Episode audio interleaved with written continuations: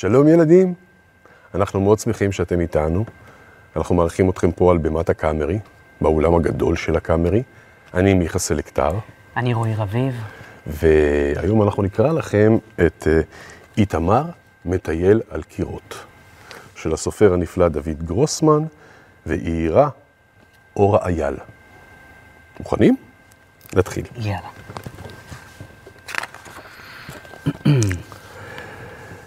בחדר של איתמר תלויות על הקירות שלוש תמונות צבעוניות ויפות.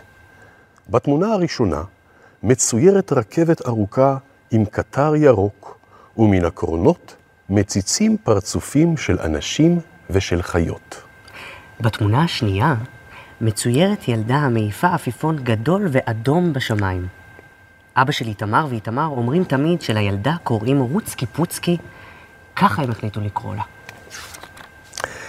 בתמונה השלישית מצויר יער. ביער גרים שני אריות גדולים, אבא אריה ואימא לביאה. אבל אין שם ילד אריה, ואולי בגלל זה האריות נראים קצת עצובים.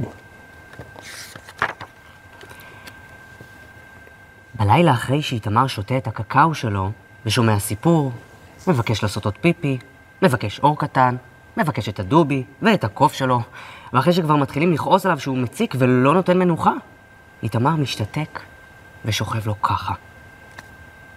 אולי נראה איך הוא שוכב. רגע, ככה. ואז לאט לאט, ובלי להשמיע שום קול, הוא מתחיל ללכת על הקיר. אף אחד בעולם לא יודע שאיתמר יודע ללכת על קירות. רק הדובי והקוף יודעים. איתמר הולך לאט לאט על הקיר, עד שהוא מגיע אל התמונה של היער. הוא מטפס מעל המסגרת ונכנס לתוך התמונה. כשנכנסים לתוך תמונה, רואים ושומעים דברים שלא רואים ולא שומעים מבחוץ. איתמר רואה שבין העצים יש נחל, ובנחל מתרחצים שני פילים קטנים. הוא רואה קופים קופצים בין ענפי העצים, הוא שומע ציפורים שרות, ועל סלע אחד איתמר רואה שלוש פיות שלומדות לעשות קסמים. איתמר אוהב להיכנס לתמונה הזאת. והנה, פעם אחת כשאיתמר תהיה לו קצת ביער שבתמונה, הוא שמע פתאום קול של בכי. הוא התחיל ללכת מהר עד שהגיע אל אמצע היער, ושם, מתחת לעץ תמר, ראה את שני האריות הגדולים יושבים ובוכים. מה קרה לכם? שאל איתמר. והאריות הפסיקו לבכות והביטו בו. היי, אמר אבא אריה, זה הילד מהמיטה למטה. נכון, אמרה אמא לביאה, אשתו של האריה. איך הגעת הנה? אף פעם לא הגיע לכאן ילד. טיפסתי, אמר איתמר. אני תמיד בא לבקר בתמונה הזאת, אבל אף פעם לא נפגשנו. אתם עצובים בגלל משהו? כן, התחילה הלוויה לבכות שוב. הילד שלנו, הגור החמוד והמתוק שלנו, נעלם. אנחנו מאוד דואגים לו, ולא יודעים איפה הוא, אמר אבא אריה ובכה מאוד. איך הוא נעלם? שאל איתמר. וגם הוא נהיה עצוב.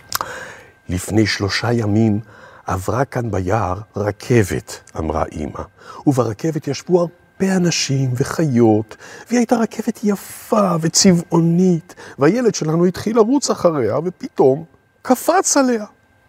והיא נסעה איתו, אמר אבא אריה וניגב את עיניו בממחטה ענקית. ועכשיו אנחנו לא יודעים איפה הוא, אמרה אמא לביאה, ונאנחה. רגע אחד, אמר איתמר. זאת הייתה רכבת ארוכה עם קטר ירוק? בדיוק, אמר אבא אריה. אתה ראית אותה? כן, אמר איתמר. היא נמצאת בתמונה שעל הקיר ממול. אתם יכולים לראות אותה שם, ליד מדף הספרים. שני האריות קמו מיד והביטו. נכון, צעק האריה, אני רואה אותו.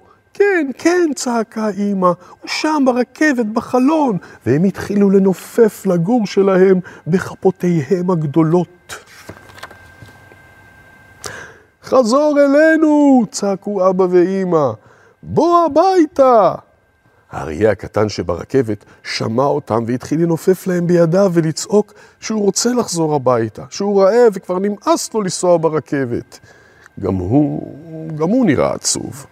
הוא לא ידע איך לצאת מהרכבת שנוסעת במהירות. אולי תלכו לקחת אותו? הציע להם איתמר. אבל האריות הסבירו לו שהן אינם יכולים לצאת מן המסגרת של התמונה. רק מי שקטן מאוד מאוד מאוד, כמו גור או כמו ילד, יכול להיכנס ולצאת מן המסגרת. איתמר חשב וחשב, ופתאום קפץ ואמר, יש לי רעיון, חכו פה.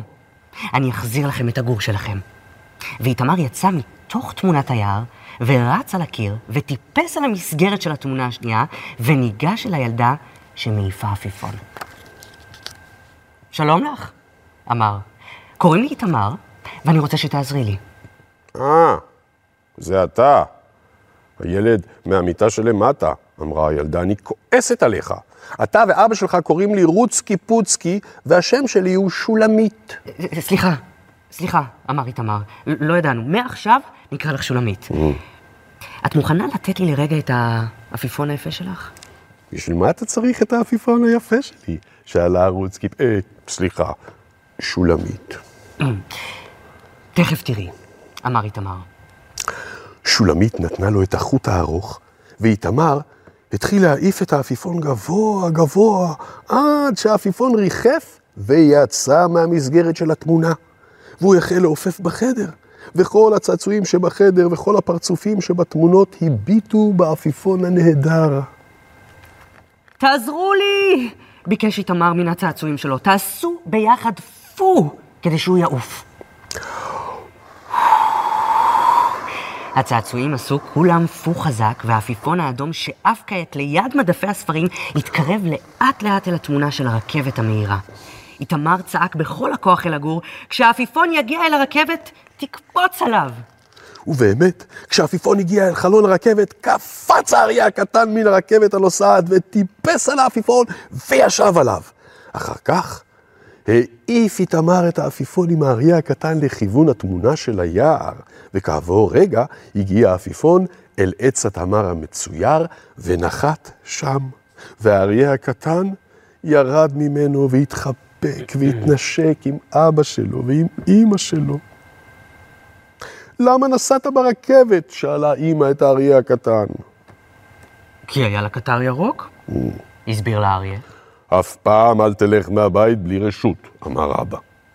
באמת נמאס לי לנסוע ברכבת, אמר האריה הקטן. איתמר החזיר את העפיפון לשולמית ואמר לה, תודה. אתה נחמד, אמרה שולמית. תוכל לבוא אליי בכל פעם ונעיף יחד את העפיפון. טוב, אמר איתמר. הוא יצא מהתמונה של שולמית והעפיפון, והלך בחזרה על הקיר, עד שירד למיטה שלו. הוא שכב שם והיה עייף מאוד. אבל לפני שנרדם, פקח לרגע את העיניים, וראה שאבא אריה ואימא לביאה משכיבים לישון את הגור שלהם האריה, ושלושתם מאוד מאוד מאוד שמחים. נהדר, נכון? איזה סיפור מקסים. סיפור פשוט יפהפה. אני גם בטוח שהילדים שצפו בנו נהנו, ואני בטוח שלכל ילד יש גם איזה סוד קטן. לי בטוח יש. כן? לי בטוח שגם לך. כן. תודה, תודה שהייתם איתנו. תודה רבה רבה.